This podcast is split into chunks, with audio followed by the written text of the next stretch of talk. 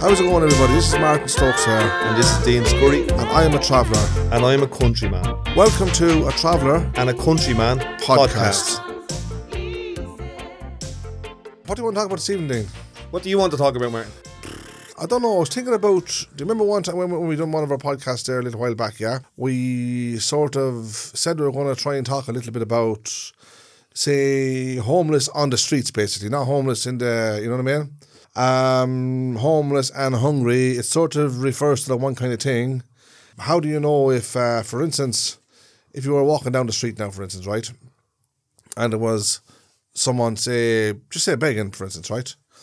uh, how would you know if you were to if you were to give them money, for instance, right? Whatever, maybe a couple of euros, like, how would you know what they'd really want it for? Would it be like say alcohol or Uh, drink, drugs. food? Which most important would be food. We know that for sure. So, what would you say to it now if you if you did see somebody on the street and had their hands out or maybe a little cup or something, looking for a couple of bob? Um, probably wouldn't say much. Would you stop and have a chat with them or say Um, hello? I done that the other day, but then I was thinking it's none of my business what they get out of if I give them something. You mean if you give them a few pounds? If I gave them, if I gave a fella, I sat down and gave uh, there was a uh, a Roma fella uh, a fiver the other day, and was having me lunch um, with me mate. Came out, there was um, a girl. I didn't see her until until afterwards, but there was a Roma fella sitting down. I gave him a fiver, sat down with him for a minute, asked him who he was, where was he from, had a chat with him. Mm, very nice. Um, yeah, put a fiver in his in his cup, jumped up, walked down, and and within ten feet, I seen another girl. This is in a nice kind of part of Dublin, and uh, what was going through my head was, do I give her a fiver as well? And then the next person, do I give them a fiver? Uh, yeah, you could think that way, but the point about it, is you mightn't have fivers to give everybody. I don't think there's enough money to give out to everybody. I don't think that that's the solution. Giving Well, out people, was- giving out people the money. What if it was like say two people there and you only had a fiver? Um, yeah, I don't know. These questions are very, they sound very simple when you say them, but when you're in that situation and you see one, two, five, ten homeless people and you have 50 pence, a five or 500 euro, how do you know who to give it to, how much to give it to them, how often to give it to them? Would Um, you? Would you? If there was two there, would you give it to them and say, "Here, share that"? If I had a fiver, um, I don't know. I've, I've often seen a couple of homeless people. Um, So you wouldn't give it to none of them. Then is that what you're saying? I've, I've often not given it to anybody. Yeah. Mm, yeah. Um, but is it not better, say, for instance, if they wanted that fiver for food now, and you thought, look, I'm going to give. So that goes back to the point. How do you know what they want it for? yeah, that's yeah, that was the question. And is it any of your business? Um, I don't think it's anyone's business. No. So say You so let's say it let's, don't. let's say the thing that people um, the majority of people would if they're giving money to say somebody who's sitting on the street in the back of their mind there's a little voice going I hope they're not going to get alcohol or drugs out of this but it's actually I would imagine none of your business Yeah. The thing about it is, if it's um, if it's alcohol or drugs, yeah well, then you, you're contributing to something that you probably shouldn't be contributing to. For starters, if it's food, you're doing a very good thing because like the hunger is is. Uh, no man, hunger is probably one of the worst pains out there for them. Like you know what I mean? They're on the streets. They're probably cold or whatever it might be, whether it be summer or winter or whatever, depending on the weather. So if they're hungry, then it's another story. I think. Um, so how do you know somehow I think they can do without drugs, and somehow I think they do do without drink, depending how bad a state they're in. I don't know that I don't know I don't It's, know that yeah, that's it's hard true to say. It's hard to say. it's absolutely impossible to say but is the first thing that come to your mind? Um, look, at they might be hungry. Let at least to have something to have a choice. Great. throw them a Okay, so that makes sense to you. But Sort let, let's say that they say, "Yeah, I'm hungry. Give us a tenner," and you give them a tenner, and then they go, "Yeah, I'm using this on drinking drugs." Well, I'll give you. I'll, I'll give you a small example on that one. Right. Yeah, Uh, I drove through um, what do you call it one time. I know how the kids asked to just drive through the McDonald's and that, yeah. So I was driving through anyway, and there was this lad. He was standing right in the corner of McDonald's. So he said to me, he said um, at the window, he said, uh, "Can I basically need spare change, whatever." I said, "Yeah." I said, "You're hungry?" Uh, I am. He said. I said, "Okay." So I order a bit of food there, so I'll, I'll, pay for it at the, at the window, like that. Did him. But um, he looks and he sort of kind of a maze kind of thing. You know what I mean? He um, no, I don't want no food from there. He said, I want uh, I want what you call it KFC. So I said to my own I say, Are you sure you're hungry? Because if you're hungry, you're not going to look for these kind of choices, like, you know what I mean? I'm not hungry, he said. He said, just want change. So I did. I gave, I gave him a bit of change then still, but I had the feeling what he wanted for then, like, you know what I mean? Which was what? Um, seriously, probably probably drugs or probably drink. I don't know. Um, is, is that all right with you, or is there a problem with you? Did you ever look at somebody and you might see um like this? I'm talking about this young lad particular, right? Did you ever look at somebody and you might sort of say, right, if they're asking you for a few bob, you can nearly, you can almost tell by looking at them if it's a drug problem or drink problem they have. Yeah. So what I'm asking is, is that a problem for you? Um, let's say I, I, I don't like to see anyone on drugs. I'll be honest with you. Um, okay. It'd be a problem for me feeding his habit, yes. so let's say feeding his habit is the thing that makes him But get I'd through also, the day. but at the t- yeah, this is it. What I'm getting at. At the same time, my heart would go out to him. Like I'd be, I'd, I would genuinely feel sorry for him. So I'd have to overlook that part of it, and just take into consideration. Look, he's stuck with a few bob here. Like a lot of a lot of them will come and ask you about um, like you you, you get almost every day. Being honest about. Yeah. So you're talking about homeless street sleepers or rough sleepers. Yes, or around um, mainly around the garages, the petrol stations. Yeah. Or again, these uh, these drive-through takeaways or whatever. Oh, I seen a fella. This reminds me of something. Okay, I'm interested in exploring this because I think there's conversations to have in this country about stuff like this that we just don't, you just don't have. You know that we don't. You know, you might hear them on, on the RTE on Joe Duffy or something like that, but it's I find them very patronising. Um, what I'm interested in this story is that this stuff is people's daily life, daily experience, and a lot of guys that I grew up with are in this boat. A lot of people that I know are one or two mistakes or one or two steps away from being in this. So anyway, I was at this garage and it was pissing out raining, and I seen this fella, and um, I think I probably gave him a few quid, and I had a chat with him. I usually ask people, "Where are you staying? Where are you sleeping?" And this fella pointed to something in the garage, and I was like, "What are you pointing at?" And he goes, "That's where I'm sleeping." The the, the big cold box. The coal box, the coal bunker in the garage, the coal bunker where you get your turf and your um, gas and your briquettes and whatever. They're what? They're about four foot high, aren't they? So that's where he was sleeping. Width. They're about six foot in length. About six foot is length, and that's that was his bed. For all intents and purposes, that was his home. Yes, exactly. So it's none of my, business what he's spending that fiver on. Because if that's where he's living, Yeah. and if taking drugs is the thing that gets him through that hour or that day, Yeah. I just need to shut up and get out of the way. Mm. Well, the, the way the side of it I look at that is the sad side of it. I wouldn't be, as I said, I wouldn't be interested in feeding his habits. Being honest about it. Yeah. But I would feel sorry for him, the fact that he's actually caught up in that situation, like the fact that he may be on drugs, fact that he might be he probably st- let alone drugs, he might be wanting drugs, but he might be starving with the hunger also. Yeah, the thing that I try and do with it, and I've kind of learned this I picked this up from having different interactions with various people who are struggling, let's say, is that a five minute or a two minute or a one minute hello conversation. Who are you? Where are you from? Try and shake someone's hand. Put, try put your hand uh, out to them for them to shake your hand. Is it, it can it can it can put a smile on someone's face who's in the depths of it. Yeah. See, some people are maybe in that situation, but probably not by choice. I don't think You've often heard the word saying, "Look at the choose to live like they choose this." to live like that. I think that that's uh, a ridiculous, naive statement to make. Yeah. I don't think anybody's choosing to live rough on the streets unless they have extreme mental health issues. And then you can understand. We had uh, uh, mental health institutions full of people, and then we, uh, you know, in the 80s and 90s, we, we kind of uh, closed down all those institutions. So, Yeah. you know, you had the myth or the fantasy version of a homeless fe- fella, which was a drunk man, uh, you know, in town with a smell off from drinking alcohol and all that type of stuff. And we used to say, oh, some of them choose to stay there Yeah. because, you know, somebody might have asked them, uh, do you know where to stay? Or I'm grand where I am. So there's, there's a myth that these people choose to be in the shitty situation they're in. But it's not a myth that they choose to sleep on the streets as opposed to sleeping in. No. Uh, sorry, one second. As opposed to sleeping in manky, um, dangerous hostels. No, that's right. Have you ever um, have you ever heard people like judging them, uh, Dean? Yeah, like I'm not immune or not, I'm not immune to doing that myself. I'm sure I have judged or uh, had prejudice or had preconceptions of With people sleeping on the streets. with people sleeping on the streets with anybody begging at a. with anybody, yeah. Hmm.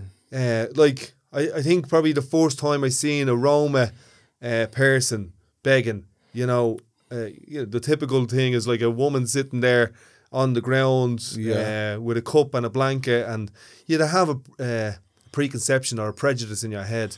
what do you mean preconception now? Like, As as a traveller, Dean, I probably wouldn't understand that word. like um I think one of the first preconceptions or prejudice that I had was these people are just here to make a couple of quid. They're just begging. They actually probably live in a house somewhere. Yeah, you know, know so you saying. kind of tell yourself a few of these stories. Yeah, I tell you where probably a lot of that came from. That probably came from the buskers in London years ago, right? where they just uh, they get out of their like their good cars. Like this, I've seen this on the newspapers now, whether it's true or not. And they'd get onto the tubes, as they call it, I know the trains, but they were tu- called tubes. And they'd head out somewhere the far side of town, probably, and then down into the into the tube. Say they call them the tubes, but you have like tunnels there as well. Yeah. So they do a bit of busking down around there. Oh, in the undergrounds, like, And they'd be getting great wages out of it. Like it was like a day job for them, yeah. But the thing about it was then they get back on when they're finished then they get back up onto the tubes again, trains again. Just used to call them the tubes. They're all underground trains. And they'd head back to where they came from again, back out into the good clothes and into their say good cars.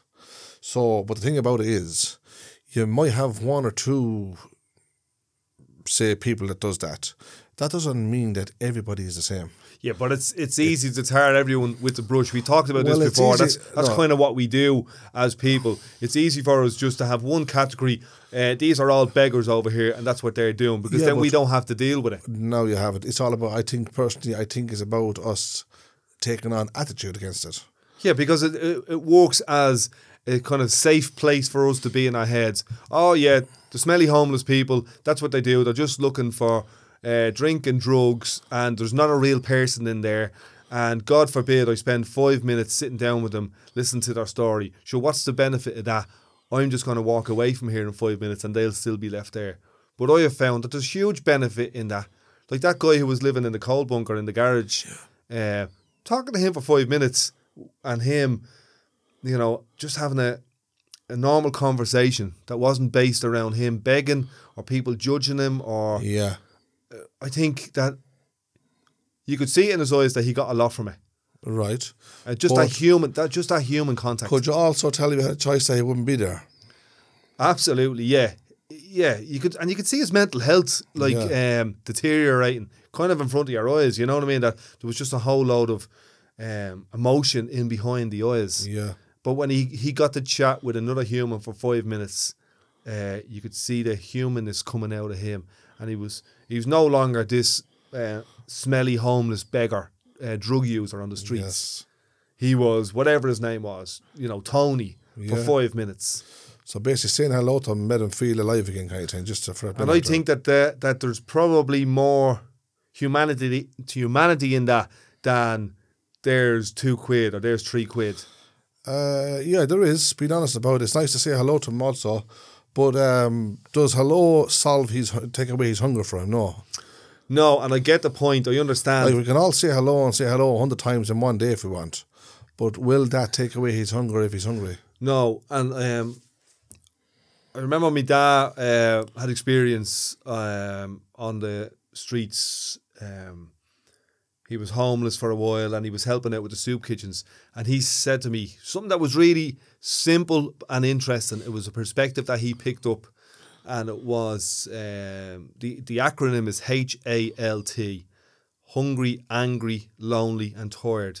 And if you can help somebody with any of that, mainly the hunger, they're if they're not hungry, they'll less likely be angry and tired, lonely. and then less likely be lonely. So, a lot of the soup are- kitchens, a lot The of the soup chances kitchens, are that they're all of them. Absolutely. And a, a lot of what the soup kitchens do here in this city and in other cities around the world is that they provide, and it's usually run by women, they provide a space where people can come over to them, have a quick chat for five minutes, maybe get an old jacket or a pair of gloves or a sleeping bag and a bit of, you know, reasonably you know, cooked fresh food. Um, So hungry, angry, lonely, and tired. Halt. That was the acronym that he gave me, and it just gave me an interesting perspective. Yes. And it's not all homeless people that. Uh, I think we know that now in this city. It's not just homeless people that use those facilities that are set up uh, by various groups around the city. Okay. Uh, Because we have um we have food poverty in this country, whether or not we see it on the RTE. We have food poverty. We now have fuel poverty. That's right. Um, we have um, uh, accommodation poverty, as in there's a, there's a lack of affordable accommodation for people. But it's a sad, it's a sad, sad world in a in a situation like that. But yeah, I do, uh, as I said earlier on, I know, I, I do know. Let's say I've heard people saying, um, "Ah, he's okay, so he's only going to spend it on this. He's only going to spend it on that." Or uh, he probably has a good car around the corner. I probably has a new house. Yeah, and that's an easy, it's an easy I way for us just to go get rid of them. It's an easy way to try and, uh, let's say, try and cleanse our conscience. Yeah, yeah, and sort of satisfy ourselves in a, in a way, as you said, getting getting getting rid of them. Yeah, very simple. Uh, but what about just making a little stand for a minute or two and sort of trying just a little bit of help? Uh, uh, no matter how little it is, every little bit helps anyway. And you were saying earlier on about uh, about if you had a fiver in your hand, you wouldn't know who to give it to. But is it not better just to feed one person and not feed nobody at all? yeah, It's a hard thing to say, feed one person, don't feed the rest of them. exactly. But yeah. if you can feed one at least, isn't better than feeding none?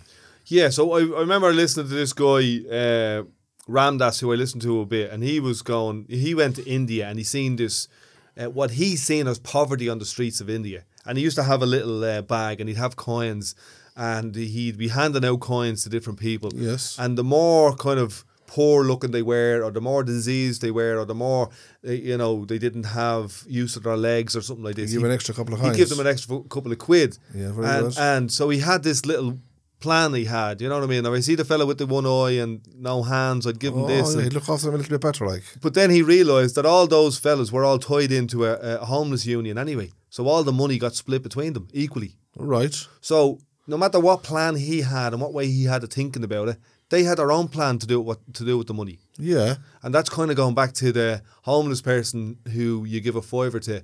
It's none of your business what they spend the money on. It's not. But you would like them to, you'd like to think But it's still, no matter how, what you'd like, it's nothing got to do with you. No, as soon true. as you hand them over a couple of quid, they're going to do what they want to do it anyway. it's it's game over for you. Touch on and stop being so selfish. So would that stop you? Well, it's not being selfish. I don't think no, that's but what I'm saying is, don't get caught up into what they're yeah, but I still don't think on. that's selfish. Would it? Would it? Uh, would it bother bother you to know what they did spend it on? No, I've no interest. I've no well, let's put it this way: if you, if you give, uh, say, you give a, a lad a tenner, to say, Yeah, Now, I know it's not a big lot of money, but it's a lot if someone hasn't got it, right? And next, say, three minutes after you went to a shop and you come back out and you see the same young lad at a corner and he's trading. He's tenner for something like that, you know what I mean? for drugs. Yes. Uh, There's none of Would my you- business. I understand. I've learned that's none of my business. I know it's not, but would, would you like to see it though? Or would you rather he went into a shop, bought a bit of food, come out and you see him eat a bit of food when you come out five minutes after?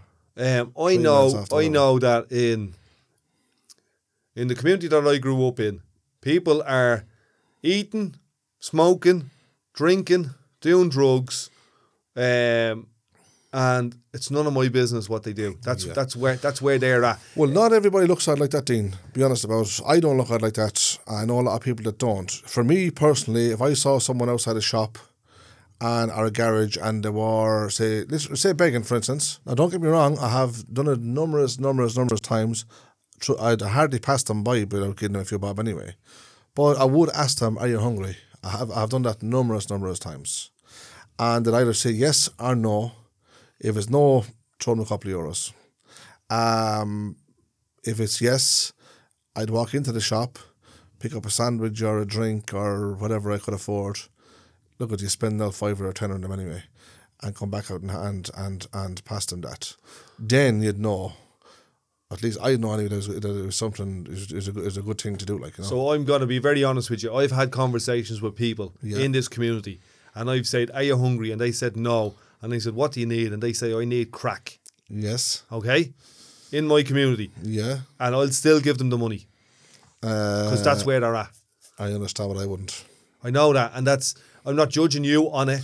Supposing Um, but what I'm saying is, I take give- them for. I I've learned to not judge them and take them for where they're at because it's none of my business. So are you actually helping them to kill themselves what?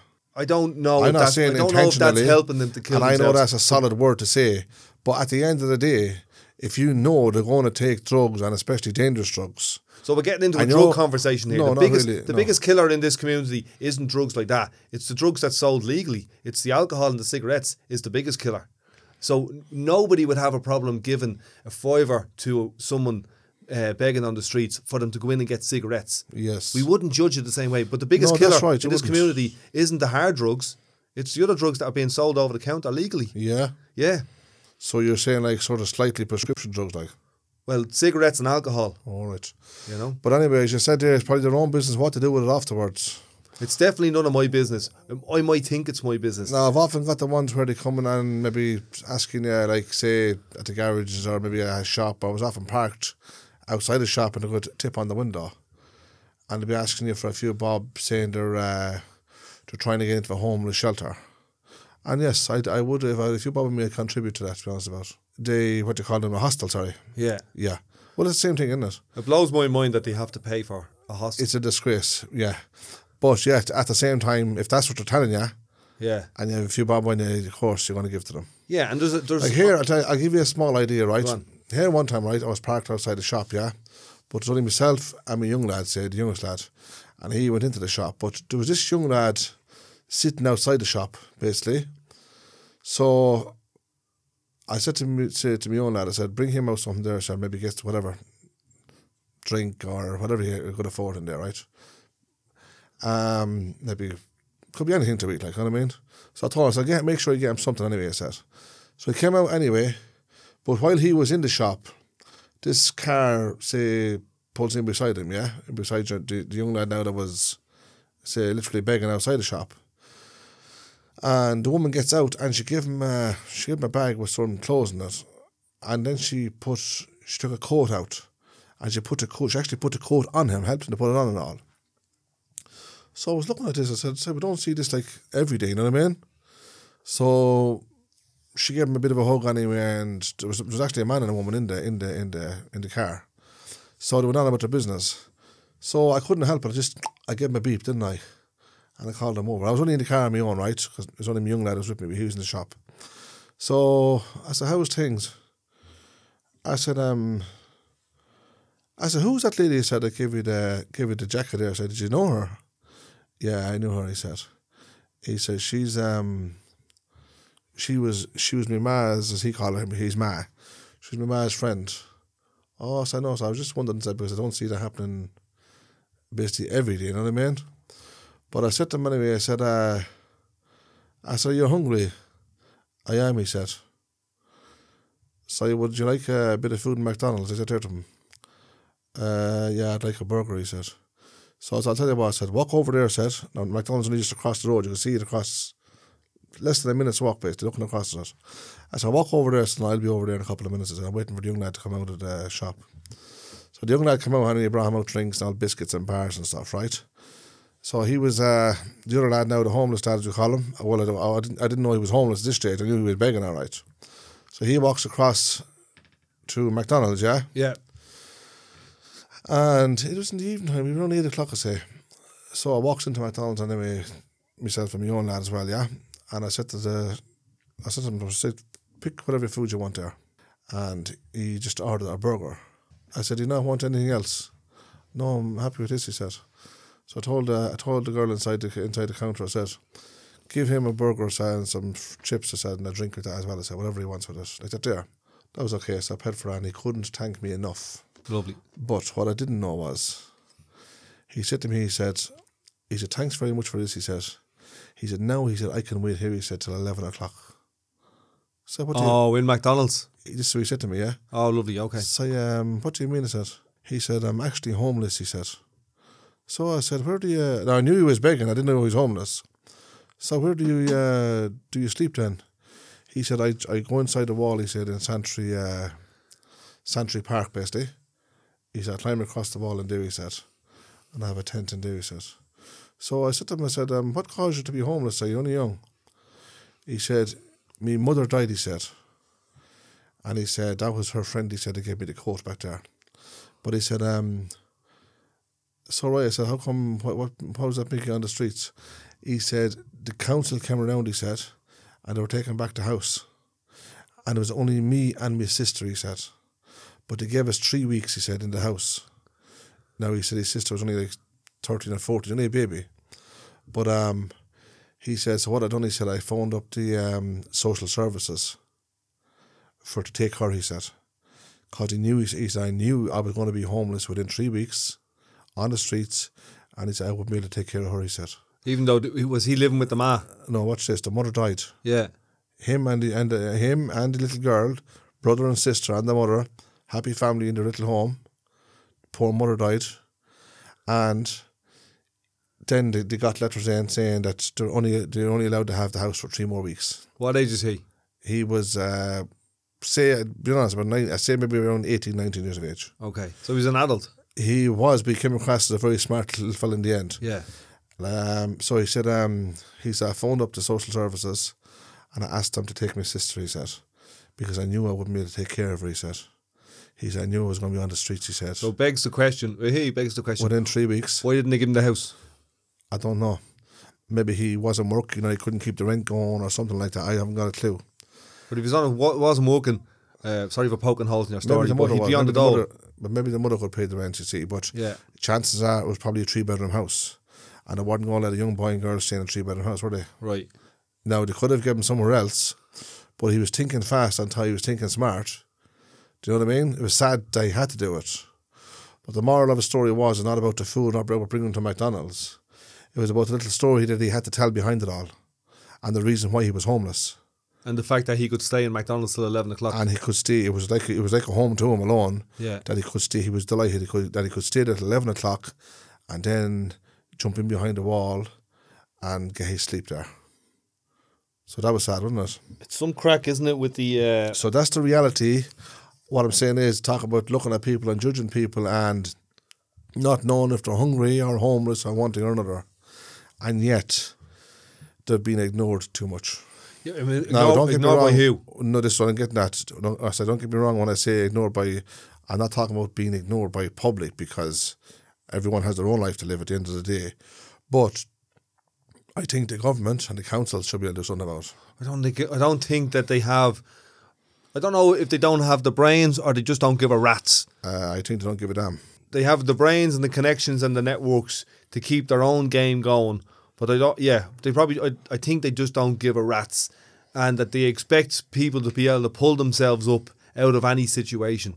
Uh, like there's so many. There's there's thousands of stories of families that have somebody had passed away or there was a breakup and they had to give the house back to Dublin City Council, and people are forced out onto the streets or they're given ultimatums by, you know, different councils around the country, um, and I just think it's a very there's not much humanity in it. Like we were talking about having human contact and having that kind of humanity. There's not much humanity in it.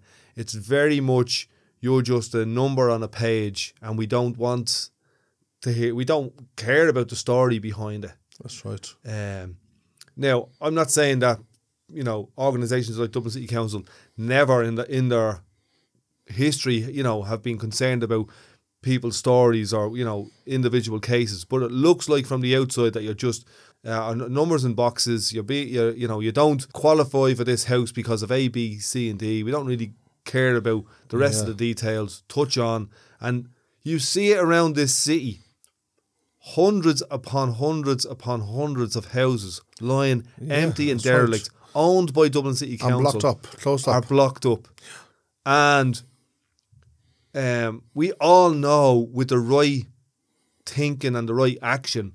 Within five or six months, you could easily get rid of all the rough sleepers, for example, yeah. into those houses. You could start then to chip away at the bigger numbers, whatever it is in this state at the moment. If it's 10,000 or 50,000 homeless people, officially it's 10,000, but I'm sure um, those figures only count you know specific people who are in specific hostels. They don't count other people who are sleeping in cars, who are who are Yeah, that's right. they know. surfing. They know how many people are in our, like, say, let's say homeless in hostels, homeless in hotels. Yeah. They know how many people are in there because they're they're keeping count of all Well, of that. Well, they're the ones that they're pay, the, the, the They- cash yeah, they're, they're, paying they're, for. they're paying them, but uh, it's easy for them to pay it because it means then it's a problem out of their hands. So the money, the money side of it is solving the problem for the council. The council's basically that's over these things, right? But yeah, but are they completely and totally, utterly blind to the people lying on the streets? Imagine, imagine coming outside a, a, a big council office and seeing someone sleeping at the door of it. right, so I'm sure it's happened thousands of times. This begs the question, right? Because this is episode 10. Uh, we've kind of given ourselves 10 episodes, me and you, just me and you, with nobody else on, just to get used to each other, talking about stuff. And we've kind of paced ourselves and we've said, right, um, we're going to slowly get into this podcast thing and sl- slowly have conversations and explore different stories. So, why for you in episode 10 um, of this podcast between a traveller and a countryman do you want to talk about this? Why is this the thing that is coming up for you? Uh, homelessness, hunger, Yeah, people on the streets. yeah. Because it's a reality. But there's loads of realities. Why are you focusing on this is- reality? that- this is a serious reality that uh, we're literally tripping across. Do you understand? And it's very effective also. what do you mean? It's very It's effective. very it's very effective because the people that are living on the streets, um, as I, I back to the one thing, hungry, homeless, cold, uh, maybe as you said, lonely, and literally anything that can go wrong is wrong for them when they're lying on the street. yeah. And then uh, talk about lonely, not being wanted even. So why? Do you, what do you mean? Not, it's very effective. not being wanted and not being even counted in by society. I think that that that, that takes a big uh, a big effect on on on society itself. Oh, okay, okay. Being honest about. So, and why are you interested in that? Why does that? Con- why does I'm that? interested in it because I think it's very very sad. That's Yeah. where that's where that's where my interest is.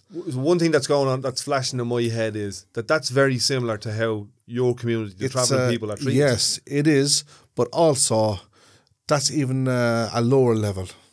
So it makes you. i- i- How would you say? You ever heard you say it makes you beg the question? Yeah. Yeah. That if they don't care about people literally lying on the streets, Dying on the streets. dying on the streets, and they're actually passing up and down by them every single day. Come here, these uh, these government officials and these council, as you call them, these council, uh, say Dublin City Council and Fingal Council, whatever councils we have, right? They're not sleeping in their offices all day. They're surely coming out for a cup of coffee or a bit of lunch, and they're passing up and down by these people every day on the streets. The people are literally knocked out on the streets cold with either hunger or thirst or cold and again, loneliness.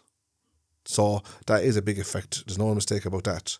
And anybody that couldn't see that and be blind to that, uh, and I'm not saying people are blind to it, what I'm saying is you can pretend to be blind to it and you turn your head, then there's something actually unhuman about yourself. That's the way I see it. If I was to pass by a person on the street knowing that they were starving with the hunger and I had a few bob in my pocket, yeah, and I couldn't at least walk into a shop and buy them a sandwich, then there'd be nothing human. But you could buy them all the sandwiches in the world. It's not going to change the circumstance. No, it would it would change one. It wouldn't change anything, but it would help. It would take a little bit of hunger away, wouldn't it? It would help one little thing. You see. So, so, we we're feed. not- so we feed them because they are getting I'm fed. not saying it's important for me just to walk into a shop. I what I'm saying is I'm talking about the human side of it. Do you understand? So if we have all these guys that has power walking out of big offices with their fancy suits and they're literally passed up and down by this, can they not look at look at these people and just say, look at if it wasn't for the grace of God, that might have been me instead of him. And, if it, it wasn't that- for the grace of God, go I. Is that the phrase? it might have been me instead of him. Yeah. Um, so you see that, and, and you're you're at the bringing up uh, a few different words there. One is grace, and one is God. Okay. Yeah. And so I remember listening to stories about Jesus, right? Um, when I was a young fella, and there was the beggar man then, there was the homeless man then, and Yes. it's still there now.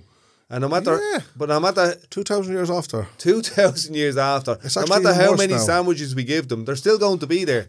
We're not talking about sandwiches. Sandwich is not the issue here. We're not talking about a sandwich. We're just using that as a point here. We're trying to say is reach out the people that can do it, let them reach out to help the people that need the help. But they haven't been doing it for 2,000 years. That's where the problem is. That's why the problem is still here. So if they do, if if they can only, let's say, put the foot on the door there and make and make a or up the ladder and make the first step. Yeah, try. so do you If think they- it's just the people in power that are responsible for it, or is it all of us? Um, I don't. I'm not saying the people in power are taking these people out of their homes and throwing them on the streets. Well, in some cases they are. Right, but what I'm saying is, it's, it's actually misfortunate that there is so pe- so many people lying on the streets that genuinely cannot help themselves. They're there, they're not there by choice, and they can say all they want about, uh, look, they chose this, they chose that, they chose the other. They didn't. Would you choose to be in a nice cozy house or a nice cozy uh, apartment? Yeah, with your light, your electricity, your hot water, and your showers, and your food on your table, or would you choose to be lying on the streets, starving of hunger, freezing cold, no, uh, not even a blanket to cover you, only a cardboard box? So where's the argument? Get up and help yourself. Uh, the thing about it is, they might not be able to help themselves because they, they don't have the, let's say, the mental state of mind is not in them anymore to get up and help themselves. They don't have the strength, the mental strength, to actually get up and help themselves. So what? what They need they need someone to catch their hands and give them that lift, bring them up. but there's loads of, let's say, homelessness in Dublin. There's loads of services that do stuff. You know, McVerry's and No, there is good Focus people. Ireland Yes, that's right. There's lots of the numbers people. are only getting bigger. yes, but that's that's where we need more help. But the more help and So the more God bless Peter fundraising they McVerry do, and all the people that are helping them. They are, they are without a doubt doing great work. But in the no in the thirty or forty years that they've all been in Like I know, in the thirty or forty years that they've Yeah. all been in existence, Yes. housing home, oh, sorry, How is home- still homelessness has only got. It's not still happening. It's got 10, 20 yeah, times worse. It has, yeah. Because why? Because the likes of, as you said, Peter, Father Peter. I actually met him last week, Father, Father Peter McVerry, right? Him and all the the Saint Teresa Foundation in in in Meath Street, the little what do you call it, penny dinners, is it? yeah, Now they're great, but they they can't. You ever heard a song "Feed the World"? yeah. Yeah, they can't feed the world. They're feeding what they can feed. They're looking after the people. They on, they only have a certain amount of power and strength also, and resources to help the people that they can. So I'm sure they're giving out their last, let's say their last dish to them people, if you want. Do you understand? Like I said to you earlier on, if you can if you can only feed one person, it's better than feeding none at all. So they they are looking after everybody that they can in their power, the power they have. So I'm sure if they had the power to double that, they probably would uh, do, do the same also. So therefore, we need uh, they need more more help, more support to help these people again. So if it's a, if it's for instance right, there's a thousand people on the street Yeah. and they can only look after 500 people, which is a serious amount of people. We're just using that as an example, right? Then it means that they need more support from the government to look after that other 500 people. yeah. So, Or it is going to still get worse and worse and worse and worse after that. what do you mean by look after them? Uh, feed them, basically, for starters. Um, if they can put them into homes, when I say homes, like some, give them somewhere to live, basically. Um, uh, another support them in whatever way they need support, like food, clothes, homes. Well, I think I look. I know, like they they they won't survive long without water. They won't survive long without food. But the thing that will actually help them get to out of that cycle of, you know, let's say it's rough sleeping or let's say it's uh, you know being on the streets of the capital city. The thing that helps them get out of that. Beyond all the food and the water in the world, and all the jackets and all the gloves and all the hats and all the conversations and all the love, Yeah. the number one thing that they really, really contrive with is a home. a roof over their heads. That's it. Yeah. And it's not about uh, sandwiches and hot dinners and da da da da. No, it's not, but it's part of it. It is. I think it's a very It's a part of it. I think it's a very. It's a very important but small part because what would change it all if you gave them a hundred hot dinners in a hundred days in a row, it's not going to change much for them. But if you gave them one house, one apartment, that- and their own key, they can close the door, they can put their head in the pillow, and they can sleep. That's a game changer. And supposing then that they got the thought to help somebody else, and that somebody else tries to help somebody else, and the whole thing builds up from one person helping another to another to another, eventually the whole situation would be going to come to an end. Yeah, and like I don't think that I don't think that we don't want to help people. I just think that we're too caught up in our own stuff. We're too caught up in our own lives. We have our own pressures, our own jobs, our own families, and our own this and that. And one of the reasons we have a council and we have a government is because uh, we pay those we pay taxes into all of that system, and we expect our taxes to do basic things like hospitals, education, and housing. But what we're not doing in this country is putting our taxes. What the government is not doing is putting those taxes into those basic things. That money that we're that we're all paying, uh, that working people are paying, all those taxes, they're not going into having housing for all.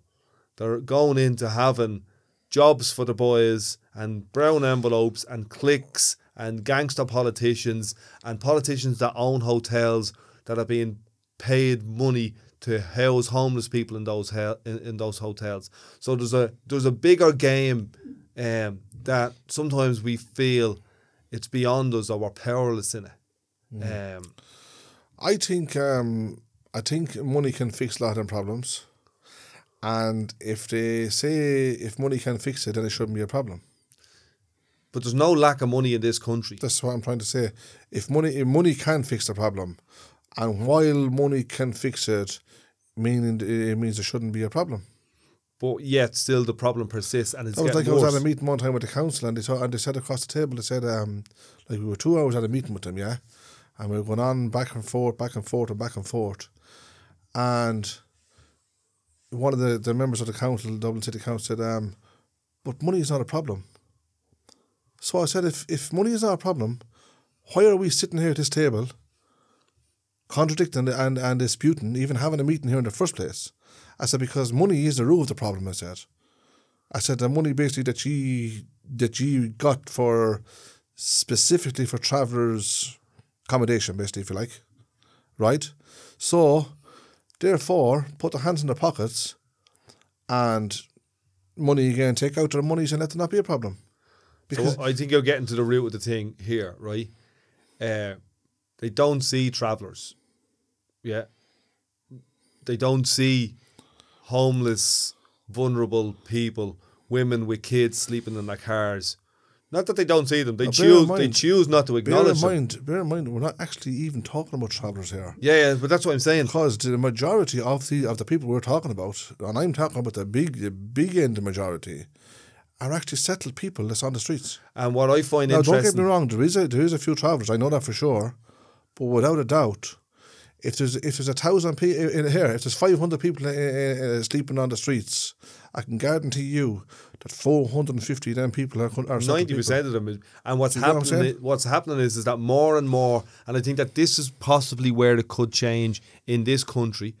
Um, is that more and more of those people are working people, are middle class people, where they're being like we're we're we're just to go we're just uh, about to go into, uh, if we can believe the news and the reports, you know, another recession with food poverty and fuel poverty and all this type of stuff. Right. And the reason we're hearing about that is because more and more and more middle class people are being affected by that. And I think that that's it's possibly a good thing because it could force a change in this country where we no longer just see the poor working class person or the traveller or the smelly rough sleeper, that it's actually affecting the RTE listener. You know what I mean? That that part that portion of Ireland that has always considered considered themselves safe. Yeah. They're no longer safe. Their contracts aren't safe. Their jobs aren't safe. Their houses aren't safe. Their mortgages aren't safe. They're probably getting kicked out of their house and they're forced to pay rent. Um, that's ridiculous. And they're kind of looking around going, I thought we lived in this amazing country that protected you if you paid your taxes, that you could get housing and education and good roads and hospitals.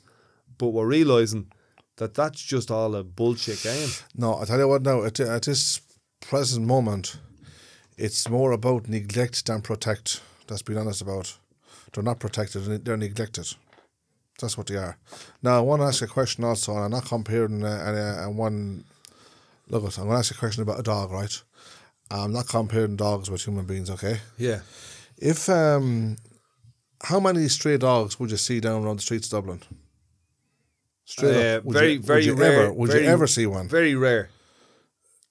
If you went into, into Dublin City ten times, uh, uh, say, would you see a dog at least once? No, You'll probably see one dog in 10 times. if if, If. you see them, Yeah. right. Um, why do we have no stray dogs around Dublin? Go on, I feel a joke coming on here. No, it's I not a don't know. Go on. Because if there was a stray dog in around Dublin, the RSPCA would be called straight away. Okay, yeah. That dog would be lifted and brought into care and fed and washed and looked after and homed. Am I right? Uh, I would hope that you're right, but I, I have heard so. stories of, of But I think I'm right. yeah, I have had heard stories of, of you know Right. people keeping kennels and treating dogs brutally. But I get no, your, I no, get no, your no. point. I know, but we're not going there. We're not. I'm not. I'm not. This is only a different thing Yeah, we're talking yeah. about here. That the RSPCA would come in, They would, the yeah. Or whatever it is, come in, Without take the dog, feed them. and Yeah. rightly so because Yeah, animals are shelter, animals. You have to water, look after them. Um, now, um, why can they not do these things with the people who are sleeping on the streets? Uh, because uh, I, Send- I think part of it is we don't judge dogs and and we don't we're not thinking that dog dog is going to go off and and buy No, drugs but are we drink. saying? Yeah, but are we? Yeah, you're right about that. Are we saying that we're going to look after a dog better that's on the street than than a human being? Is that what they're, they're, they're actually saying?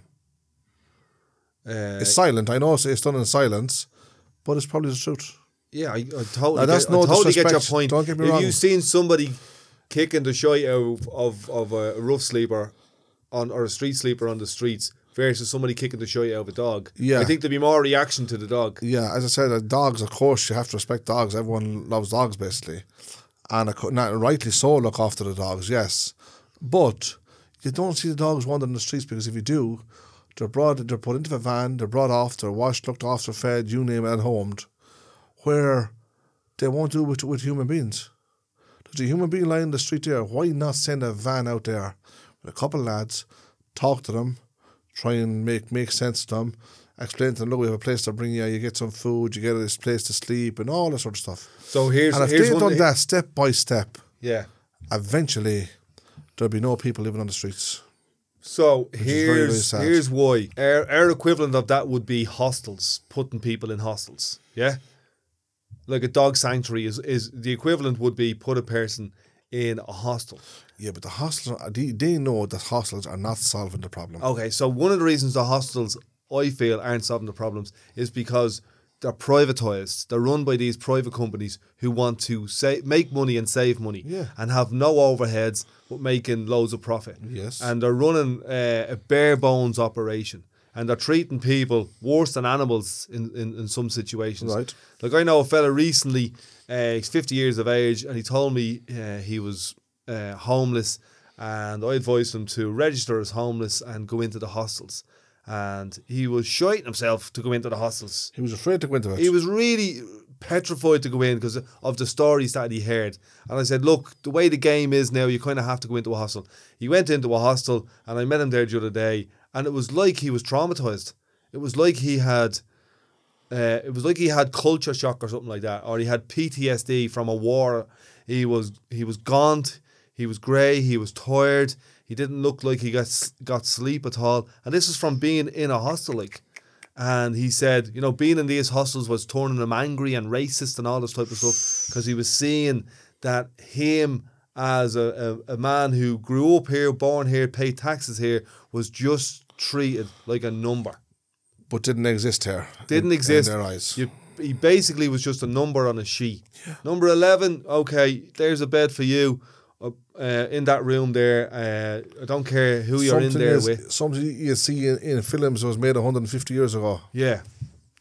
Something like Oliver, like Oliver Twist. I remember back about it was 2000 and, 2004, 2005, right?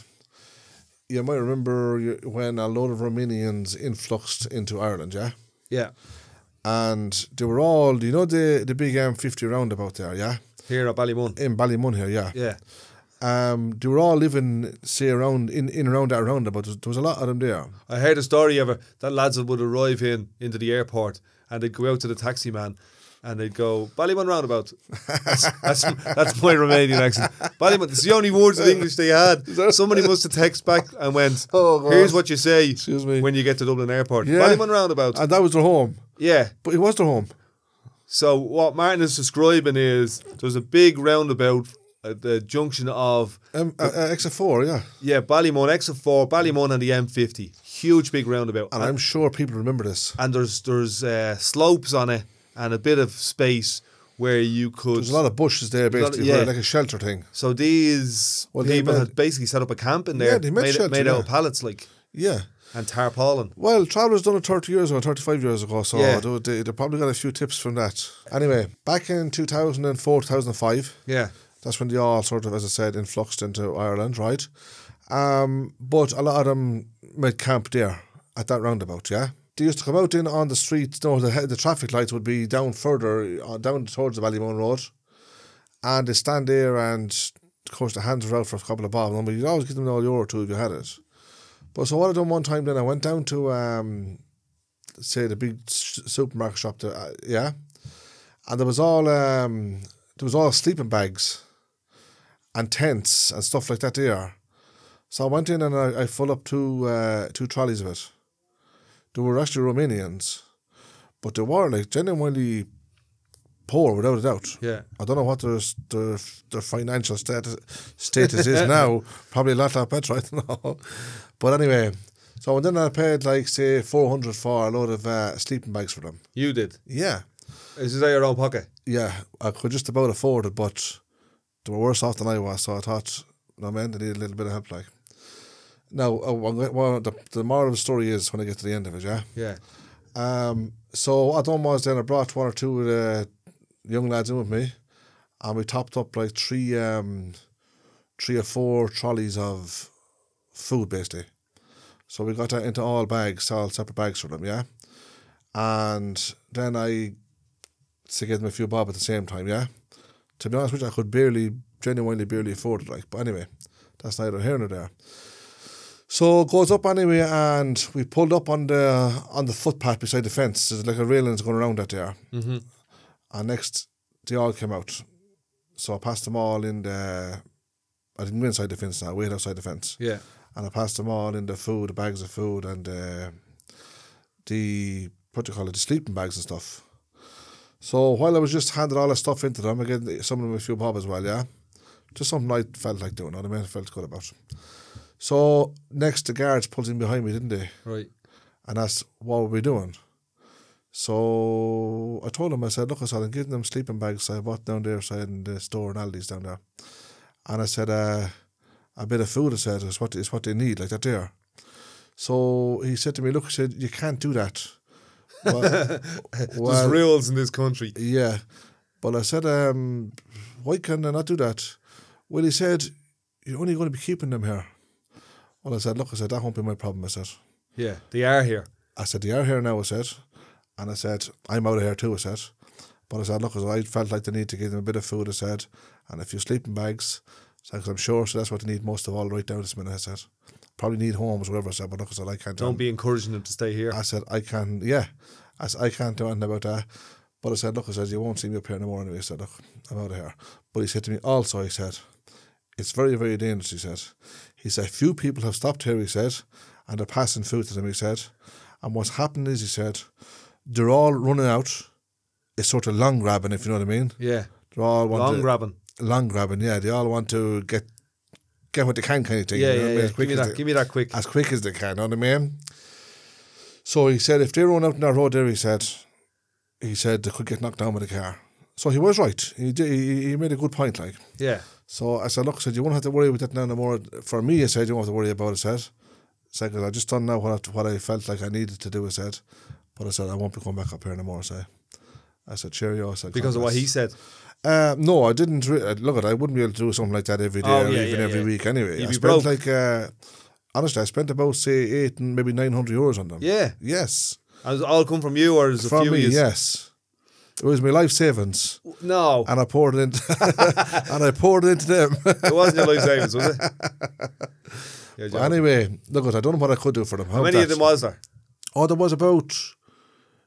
I'd say there could be at the time, Yeah. there could be maybe 16 or 17, maybe, up- maybe up to 20 of them, I'd say. Uh, men, women, children. There was men, women, and children. I'm sure it was the children that you'd mostly pity, like. You know And what I mean? brought your what what brought you to do that? Because that was a road I would always use. Yeah. And you'd see them walking from there into down to the Ballymun garage basically and back up along. So it just came to me attention just to do something. No, I know it, And I know a- it came to your attention, but why? No, this is what, I'm- this is what I'm trying to say. It was how it came to me attention. Didn't I? Uh, wasn't I in um, Aldi's store? I was looking for tools. I think it was a drill or something I was looking for, and I spotted all the sleeping bags.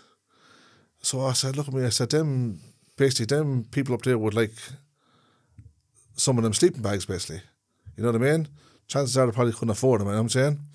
So I went home anyway, and I came back down anyway in the van, and we just loaded the van up with sleeping bags. No, you're not getting to the why. Why bother? What are you doing? Why are you spending your own money on them? uh, this is this is what I was getting at. Ask me why, because um, chances are they were hungry. They were definitely homeless.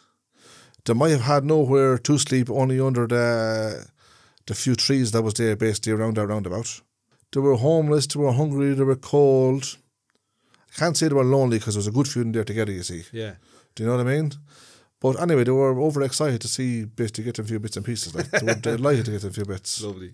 But it done me good also Yeah. yeah, I felt I felt good about about doing something simple like that. It was I I, I thought it was very nice to see. It's not all about helping ourselves uh, every time. You know what I mean? You can actually uh, feel goodness of trying to help somebody else also. Do you know? Now, I don't know if you feel that way or if everybody feels that way, but I felt that way. Yeah, it's an interesting thing. so it's when I was finished, I felt like I had a good deed done, didn't I? Yeah, it's an interesting thing when you do Now I didn't get no blue Peter badge or a tap in the background because I wasn't looking for that. no, but I think the thing, the feeling is that you, I think you feel more connected to humanity when you do something like that. Um, and, you know, sometimes you could question your motives. or why am I doing this? And why am I helping these people? And I think for me, it's, well, you're connecting to your to your humanity. You're doing something that makes Well, yeah, that makes other people feel human, and that has a knock on effect that makes you feel human as well. Yeah, it does, and also you might uh, you might also do these little things because because thanks be to God, you feel like I felt more fortunate than what they did, if you know what I'm saying. So that also made me feel good as well. And you've and you've obviously had helping someone that was experience. lesser. Uh, You've obviously had had experience or known through the history of traveller people what it must be like to be literally living on the side of the road. well, we had a, we done a podcast here a few weeks ago about this. Well, it was actually my mother and say me relatives and that, where to, living was um, where they had to knock on people's doors and ask for this and that, beg for this and beg for that, and that was the reality of it. So maybe that was a bit of motivation. I don't. I'm not sure. Look, if someone needs a bit of help, and you can help them without putting yourself into any kind of danger, I don't think there's any harm in trying to help a little bit. I think it's actually a good thing to do, and I think it's what we're meant to do as human beings: help each other out a little bit, no matter how no matter how little it is, because every little bit helps anyway. Sometimes that little can mean a lot. It might be a little to you, but it might be a lot to somebody else. Never comes easy. Nothing ever comes. what has been going on in my head for the last couple of weeks while we're recording this is why why are we recording it? Why are we having these conversations? Is it just to have is it just to have a bit of crack? Is it just to talk to each other? Um, or is there is there something bigger? Um, a reason or a purpose for doing these Let's hope there might be. But you said to me when um, when we were starting this off, you said to me it's very very rarely that you get a traveller man and a countryman having conversations on a podcast. It's very rare. You see, It's very rare. It's, it's very rare that a traveller man talks. Like not, not not like talks, has conversations, chats to people and so on, but talks openly and honestly as much as you can as a traveler. yeah. But there's man. only one thing that I'm missing here, Dean, as a traveller man. ah, we can't have the campfire in this building here. Well, we could record around the campfire. we can record up in St. Margaret's. If we, uh, we can record. We if can we had the members of your campfire- family. If we had the campfire here now and the old kettle around, that would definitely make me feel old fashioned, wouldn't it? If we had your mammy here, we could. Ah. the three of us could have a talk. We talk the head off a hammer. Who knows? Shall we get if we get her talking, we never get her to show up. I'm telling you. Now, wouldn't that and be a then, show? And then she, if you contradict her, she'll be looking for a fight. So what what I'm what I'm interested in is is yeah beyond me and you having a conversation, which I think is a great thing, and I think people are getting an insight into uh, definitely into the traveller way of life, the traveller culture through you, um, but you're also helping me explore what the things uh, we have as humans in common beyond you know whether I'm an Irish man or you're an Irish man or you're a traveller or whatever. Beyond that we all and everybody listen to this we're all human uh, I think the less that we see each other as uh, rich pl- poor black white gay homeless and we just see each other as human we don't have to be rich to help somebody else out. That's one. That's one thing that I don't think anybody has to be.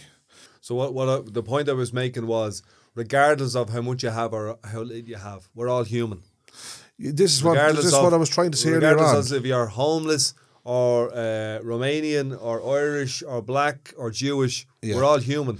Yeah, that's what I was saying, trying to say earlier on when you cut me off about three times. Yeah, No problem. it's a pleasure. right. Uh, you were saying about why why would you do this? Yeah. yeah, because you're actually shown you're shown your human side basically, and also you're dealing with another human. Also, you're literally dealing with yourself in a sense, but human being basically, and the human side of it. Uh, but they're just a little bit worse off, off than what you are. What do you mean? What I mean, what I was talking about earlier on when um, you asked me uh, about, in a, you asked me in, in different words, could I afford to? Oh yeah, yeah, yeah, yeah. No, I'm I, I'm not I, I'm not saying I could afford it. One might say if you couldn't afford it, how'd you do it? Just because you do it doesn't mean you can actually afford it. You do it from the goodness of your heart, for starters. If you decide not to do it, then that's still your, your own choice whether you can afford it or not. If it makes any sense. Yeah, so the, the question I'm asking is more related to this podcast and these conversations that we're we're having. Beyond me and you having conversations about various topics or maybe even having guests on after episode 10 and inviting different people in, I think um, there's something bigger that we can offer to people. Um, and I think as a traveller man, you talking here with me, you can have conversations or you can say things or we can tease, thing out, tease things out or explore things that Yeah. don't get explored uh, in this country uh, between travellers and certain people. Yeah, or that's right. Or between travellers and travellers. I agree with that, but the thing about it is, um, I think I said this before. There's things that travellers will talk about, and there's things that travellers won't talk about. And as a traveller man, yes, there's things I won't talk about, uh, because it'd be very embarrassing for me to talk about certain things. Yeah. Not only would I be embarrassing myself, I'd probably be embarrassing people around me as well. Uh, like to be going, so what's gee, what's wrong with this fella? Is he is he cracking up or something? Or is he gone mad or what? What do you mean? Well, I can tell you now that I'm not gone mad for starters. I'm not cracking up. Yeah. um, I don't know. There's, there's certain explorations there that I probably wouldn't even venture into. I think I think given given time, I would hope that you will. I think that you're growing yeah, in but maybe in twenty, maybe in, in twenty years' time, I won't I think be. in, in, in, 20 podcasts I time, I'm thinking twenty years' time, I won't be as shy as I am now. is a shyness, you think? Uh, I don't know. At, uh, sometimes you're trying to say, are you ashamed or are you, I, I don't know if it's shame or are you embarrassed. It's the same word it is. Uh, Similar, isn't it? Similar, Similar. yeah, yeah, yeah. Um, so you might say, yes, I'd be, I do be embarrassed to talk about certain things. Are you are you embarrassed or concerned about what people think about you doing this podcast? Uh, yes, I'd, I also, I am concerned about what people think about me also. Travel and now then there's a lot of people? people that I don't care what they think about me. Yeah. Considering that I'm not doing anything wrong, if you know what I'm saying. But if I'm doing something right and people still want to, uh, let's say, talk about me or bad about me for one reason or another, well, then that's their problem. That's not my problem. So why are you concerned the about problem lies, lies within them. I'd be concerned about if I was uh, if I was doing something if I was saying something wrong, and they talk, then I'd know I gave them reason to talk. Yeah, but you're you're you're careful with what you Go on, say. Dean, ask me all the tricky questions. You're- Why don't you get it out? We'll get it all out now. Then you're careful with what you say. So, Well, no, I'm trying to be careful what I say, yes. but uh, I think sometimes you're too careful in this because Yeah, you don't I want realise- to offend anybody. I realise that, yeah. You, you don't want to offend anybody. What, what I'm saying is, no matter But that, what, for me, that's a lifetime motto, though. no matter what you say, you could talk about any top, topic. We could talk about any topic here, and I guarantee you, somebody somewhere will be offended by it. It's possible. But not even that it's possible. It's a it's a guaranteed fact. Yeah, no matter what we say and how much we explore stuff, somebody somewhere will be offended by it. for instance, if I said something on this podcast now tonight, just say it this evening, yeah? yeah. and somebody was offended by it. Well, I would like to, I would like the opportunity to explain that look, it, it wasn't like this or it wasn't like that. And if you're offended, I apologize. If I'm say talking and I think I'm talking a bit of sense, and that person still gets whoever it might be gets offended, well then I think that's through their own ignorance. Ignorance then, so I would have no need to apologize. And what I'm saying is, I think you're talking sense most of the time. Most of what you say. No, you mean you mean to say senseless? No, I think you're talking sense most of the time. Oh, sorry. I don't think you words come out of your mouth where it's just rubbish, or you're just talking to fill fill the space. I you're mean, you should see me when anybody. no, but you should see me when I'm not being careful. I talk all the rubbish that anyway. Do talk, you? Yeah. So why do you come on here and? No, I'll tell you what. I think um, I think there's a part of my life now, being careful about what I say and what I don't say. Now that's not making me a saint or perfect. I, I can tell you that for sure. I sometimes make a mess of myself too with stupid words, but I do know one thing for sure. If I no matter who I'm around, I'll always try to maybe apart from slagging and jibing and messing and stuff like that, being sarcastic, I do a lot of that, right? Um, I always try to sort of be respectful and kind. That is one of my main mottos in life. And what I'm saying is, no matter how it's to treat people. It's to treat people how you'd like to be treated. You can't. Uh, as I said again, we're not perfect here. Probably never will be. We won't always get it right. Okay, we all make mistakes. Yeah. Look at me ears. Look at my ears. Red, red and black and blue sometimes. All the clatters. so how could I be right? yeah, but I think it's good to actually uh, at least try. We're not going to be get it right, but try to get it right. And no matter who you're around, whoever whoever it is might be, treat them with respect if you But, I can. uh, but my point is, no matter how much careful or respectful or you know you, you are, Yes. um, I guarantee you, Yeah. no matter what you say and how respectful you are, Yeah. somebody's going to get offended. You're right about that. I'll tell and I you why. think it's not. I think that that's none of our business. No, I'll tell you why you're right about that. Because I've had um, had lots of friends through the years, still have lots of friends, lots of good friends who have respect for me and I have respect for them the same way. But then there was that odd one or two who I who I genuinely thought was nice people and was good friends of mine. And yet happened to be bad about me. But I obviously hear things back like, you know what I mean? Through the years, like you know what I mean? And I just overlook it. I don't hold. Uh, I try not to hold grudges. I try to still, even if when if I say for instance, right, Dean's a buddy of mine, and I hear Dean says such a thing, and Dean has said this, and Dean said that. I'd still talk to you next day, or the day after, or a month after, or a year after when I see you. I wouldn't hold that against you, basically, because the reason is, I like to give people the benefit of the doubt Yeah. we all make mistakes. I'm not perfect either, and I'm definitely not perfect. And I am. There's times when I am liable to make a speech or a comment about somebody, and realizing, oh, oh, I shouldn't have said that. It's not fair because that person that is not the truth, or maybe I shouldn't have said it for one reason or another, or I'm sort of looking in my own mind. I'm sorry for saying that now because that's not a kind thing to say about somebody. Yeah. No, them kind of things. I know it's all foolish, but there's still things that we all can slip up on sometimes without realizing it.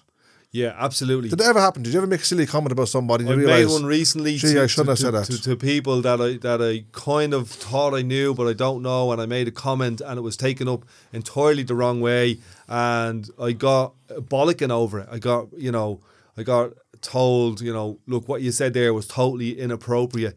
Um, now, what what was what was coming out of my mouth at the time, the intention wasn't to be appropriate. And what I'm saying is, no matter what you say or what your intention is, or how careful you are, or how how quick uh, lipped you are or how carefree you are with what you say, somebody somewhere will always be offended by you. Yeah, And they're called critics. yeah, but but just not even critics, but just But it's, it is, it's it is just it's human nature. You cannot control how people pick you up or hear you or hear the words or the message that you're saying. It's beyond their control. One it le- once it leaves your lips, it's like an artist painting a picture. Mm. Once the, the the the oil goes on to the canvas, it's none of his business anymore. No. and he cannot control how people see it. Well, there's one sure thing. There's one thing for sure that we can't uh, we can't stop people from talking. Let's put it that way. If if that makes any sense. Yeah, yeah, yeah that makes sense. Yeah. Yeah, of course, though, because they're here. A person could be the far side of the world talking about you. Can you stop that person from talking if they're the far side of the world? Absolutely not, and it's none of our business. No, that's right. Exactly. It's none of it. So what I'm saying is we should feel free to say the things that we feel compelled to say, regardless of whether or not somebody's offended or not. Because if we were to if we were to concern ourselves with everybody and what they thought about us all the time, we would be backed into a corner and yeah, say but we nothing. still have to. Uh, I think, in my my perspective, anyway, I think we still have to respect people at the same time. yeah, yeah, but if if if we listen to what I can't just said, go on here and badmouth everybody all around but me. if we listen to even including my good said, friends. we, we would be backed into a corner and we'd actually Yeah, I understand nothing. that. We do, yeah, but that doesn't that still doesn't say we don't that we don't need to be careful. We still need to be careful what we talk about and who we talk about and what we say about people. Because Uh, what that then that would sound like we're intentionally out there to hurt somebody or uh, or upset people. And I don't think that's a fair thing to do. So I think that gives me reason to say yes, I do still need to be careful what I talk about. yeah, I- You might so. see that because you're probably tick, you know what I mean? no, I'm only half as thick as you, but I think that there's a balance to find between saying too much and just running your mouth and saying nothing. I think podcasts and exploring these last 10 episodes, we're finding what the balance is for me and you. Because I know that Yeah, there's but topics. there can be a balance on things if we know what we're talking about for I know there's topics, Martin, that if I bring up, and you've done this during this uh, thing, and I've done it as well. Like Yes. you've mentioned stuff to me, and I can we can't really bring that up in this topic or in this conversation or in this podcast. And I've said stuff to you, and you, I would see you physically being uncomfortable, saying, "Dean, I can't talk about that type of stuff." It's yeah, it's not in a childish way, no. But the thing about it is, when we start off on these uh, podcasts, yeah, yeah, I did say, look, there is things that I will talk about as a traveller man, and I said there's things that I won't talk about. yeah, Now I said there's things I can't talk about. Yeah, very now good. Yeah, it's not like it's uh, I'm under a hidden contract from the traveller community here and like that. you know what I mean? Yeah, like that. It sounds like they're going to me ahead here, but it's not. Yeah. That that Martin It's just that- be- better not tell the settled people all their secrets. It's just that I have to. Uh, I have to show my respect to the traveller community also. To be honest about. Yeah, Because like I don't want every Tom, Dick, and Harry saying, "Gee, what's this fella going on about? He's making a show of us here." What? He's he doesn't even know what he's talking about. he's talking rubbish. The truth is- said, is he cracking up? Is he losing? The truth is, I probably half of it I don't know what I'm talking about, but at least I'm owning up to it. but at least you're talking. You you've had the courage, and I talked to I talked to you about courage a couple of weeks ago, um, when we were having a private conversation. You have the courage of using your voice for something, and I think you're starting to realize what that something is. Beyond having a friendly conversation with a with a settled fella or a countryman, you're realizing that potentially there are difficult conversations that need to be had in Ireland or with travelling people or with settled people that me and Dean could possibly have. Um, because we know the situation in this country isn't perfect. And one of the reasons we do podcasts is to have a bit of crack, have a bit of banter, talk about bits and bobs, but also talk about the stuff that's difficult to talk about. Yeah, sometimes things are difficult to talk about, but it depends what kind of knowledge you have about these things.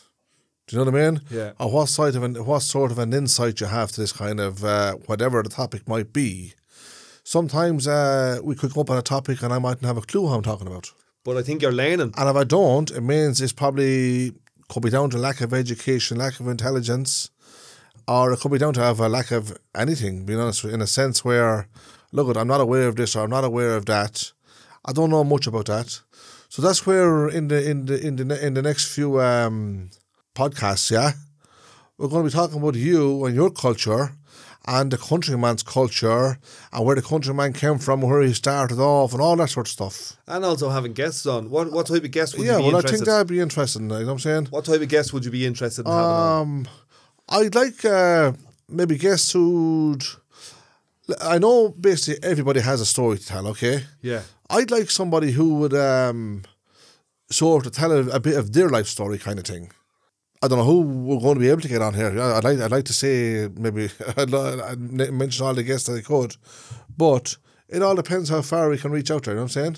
It does. To me, it doesn't make a difference if it's a if it's a traveller man or a settled man. Maybe a storyteller or a singer or film actor or somebody, something like that. Do you know what I'm saying? Yeah. Uh, man, woman, child. We'll uh, we'll probably um, talk to Tom Cruise, will we? man, woman, child. Does it matter Wish. to you? no, what I'm saying is, uh, there's no point having a child long as I wouldn't know what they're talking about. I don't know. no, I think you're going to be childish there, Dean. I'd say you'll have a bit of crack with, say, the lads because Who's Um, the lads now? uh, any anyone any lads you want to bring on, any, uh, anybody, huh? Who would you like to bring on? Ah, Jeff. I'd love to get Jeff on because I know Jeff, Jeff can slag you to death. He's good. You can't handle him. so Jeff is one of our listeners. Jeff is one of the lads, yeah. Um, So the awkward question I'm having, and I've, I've I've said this to you privately, is, um, you were saying, Dean, I know what you're going to say. go on. You said it before, didn't you? Yeah, yeah. Say it again because I'm just giving No, you I'm the going to freedom let of you. I'm saying going to it. give you the space to say it now. Go on, I I don't want to be wrong, so let me know. Okay, I'm talking about having a woman on, Yeah, go on, but you're talking about traveller woman, is that right? a, a traveller woman, a settled woman, right, an fair older enough. woman, a younger woman, I, any woman. I did explain this before to you, and it's Yeah. probably never going to happen. Getting a young traveller woman on this show, I can guarantee you that, and I'm, I'm about like, I'm one hundred percent certain of that. What about a young, a young Uh, maybe sometime if we got. Uh, do you know? Do you remember one time you come around the site and you were talking to the, the older women? Remember, like my mother and the other old lady across the site as well. Yeah, Did you find that interesting? Their their sort of chats, or Yeah, depending on what you're absolutely, yeah, talking yeah. about, like. yeah. But would you like a like a genuinely good conversation with them now? I think that would be good. Because the things I was telling you, remember how we would had a chat here about travellers and say travellers tradition and stuff like that, and I talked about say when my mother got married and all that. I gathered all that from her. Do you get what I'm saying? So basically, she just blew me out of the water. Being honest with you. she talked the head up. So she would uh she would have a great conversation about that kind of stuff, but it's only a matter of just if she only if she was willing to. We'd probably have to bring the studio to her and instead of bring her to the studio. I'll sweet talk her. I think I think your ma would be well able for man. it. I Yeah. think she'd be well up for it. Yeah, but you interviewed her before and she seemed to be okay with that. Yeah, yeah. Uh, she get the shawl on there and she's all cozy. Yeah, once she gets warmed up, I think she's grand. She'll get into a conversation. She, Yeah, she talk good. for ages, like. Um, but I'm, I'm going back. I'm going, I'm going to push the point. A young settled woman. A young settled woman, I don't know, Dean, is she, um, is she a film star or Here's, something? here's, here's, here's someone I'm going to throw out. Not asking for much. Here's someone I'm going to throw out. In this country recently, uh, young Kelly Harrington from the, the inner city has shown uh, excellence in our field and really been an ambassador for, you know, working class communities and so on. I would be fascinated and intrigued for me, you, and her to sit down for an hour and a half and have a conversation. Would, Right. Would that interest you? Uh, you're, Dean, you're putting me in the spot now, you know I that? am, yeah. And Yeah. Why, why shouldn't I? We're 10 podcasts So- in. I'm going to put you on the spot. Call the lads in here, tell them it's going to be a fight, will you? It's not all going to be lads. We're going to have to get over that. We will have men sitting here, Please, God. but we'll, and I we'll think also the have best older thing- traveller women, but we'll I also think- have younger women as well. I think the best thing to do, uh, Dean, you didn't say yes or no there. instead of falling from the top of the ladder, I think we start from the from the bottom, yeah? Yeah. And move up along. How You're about saying, that? Ke- you're saying Kelly is See, top you're of the, the ladder. you're the type of guy, Dean, that would break a man's confidence like that. Why would I? Because you're jumping, you're pushing straight into the deep end. I think that, that I think that you would. What's that phrase? I think you'd get in and start swimming. I think Yeah? you'd be great at it. I think. don't know. I think doing one of them, you would break that uh, resistance that you have. Dean, You- you, never answered me a question earlier on, did you? go on. I asked you, did you ever take the time and stop and try to help a homeless person? Uh, I have. You yeah. wiggled yourself out of that three times. No, I, I just changed. I, we we talked about that, and I'm moving it on to now. We are going from zero from podcast one to podcast ten. Me and you have Yeah. explored all types of conversations. Um, But we really want to talk about homeless stuff, didn't we? Because it's uh let's say I don't know how to explain it, but I have a sort of passion for it, if you know what I mean. yeah, yeah, and we've had we've talked about that. Have, This, like, we talked about that this week, and we talked about it previous weeks as people like well. but from now, this is episode ten. We've had ten episodes to get to know each other. Yeah. And you know that the next evolution of this podcast is that we invite guests in. Right. And we will invite a number of male guests in. But after a while, we will inevitably need to take the next brave step You never answer my question, Dean. Call call your This mother is in. four times you got out of this question, right? Go ahead, answer it. Uh, yes, I have. I've helped many You have. many people, not just Because you homeless. give me the impression a few times that you're you wouldn't be one for helping uh, helping people who are down now kind of thing in a sense where just a little. We're not asking you to set them up a new car, a new house, or give them a bank account. Are you talking about yourself? No, you. We're talking about you. Oh, Well, yeah. are you you talking about you being you're, you- you're the person who's, who needs help? if you can do that for me, I wouldn't mind. Yeah, I wouldn't say no. What are you looking for? Ha- I don't mind holding out a cup or a hat. Answer the question. The question Would you is, be willing to help a homeless person on the street? I've done it many times. Have you? Yeah. That's good. Give me an example. When you mean help them, uh, what do you mean? You know, you know, you know what you remind me of right now. Go on. You told me here a few weeks ago on the podcast, yeah, you had twenty-seven thousand friends in Ballymun. I asked you to name one of them, Oh, funny. and you couldn't even name. You couldn't even You're a name stuttering one. fool. You're a stuttering Now fool. I'm saying, Dean, uh, You'll name. crumble. Give You'll me an crumble under example. investigation. uh, I don't want to blow my own trumpet, uh, and I know that you're trying to wiggle out of another conversation that I started five minutes ago about Yeah, having guests on. Uh, look, this is episode ten. Um, you still didn't answer. you know I've I helped let you off. loads of yeah, I let people. you off with it. Let you off it. Dean. Don't You know, you know that I've helped loads of people. Yeah, blushing you know, there now. you know that, okay. You know that I can't walk past a person without feeling something or you know wanting to help people. Um, you, you know that, and I know that about you as well. That's not the question here. The question here is where are we going with our conversations? And I think that we're heading into really interesting territory. I think we're going right into bankruptcy right now as, as we talk, as we speak. I Goodbye. think, I think, I think that we we should show uh, humility. We should show courage. We should be honest with each other. We should be not fearless, but we should be brave. Um, and we should have a bit of crack. And we should go places that most most people in podcasts like this haven't Dean, the difference is haven't right. gone before. A conversation between uh, a countryman and a traveller man. They're, they're very rare things in this country. Yeah, that's right. So you should treasure this because I do, I Because I, it. could sack you any minute. The thing is, what you were going to say. uh, every time I was going to say something, you just nyap, nyap, nyap, nyap, and then it just leaves my head again. huh? So um, yeah, you're right about that. But it's probably very rare about the travel around the country, man. But you have to under- you have to think. Um, what traveller wants to hang around with you, Dean? What, who, who, who wants to? I think you actually really enjoy my company. Are you, are you having are you having fun doing these? This is uh, um, I actually enjoy the chats. Yes, yeah, yeah. that's what it is. We're having here a chat, isn't it? I like the chat. Yes. Uh, what do you like about them? Um, well, what I was saying to you was a minute ago, the difference with the countryman and the traveller is the countryman is more open to what he talks about. Um, myself as a traveller, I'm not as yeah not as open as as as I sh- probably should be with conversations or maybe I don't know don't want to be, but back again to the one thing. There's things that the countryman will almost talk about anything. Am I right? It could be. Yeah, some, sometimes they talk too much. I know that. I, I, I've learned that from you, yeah.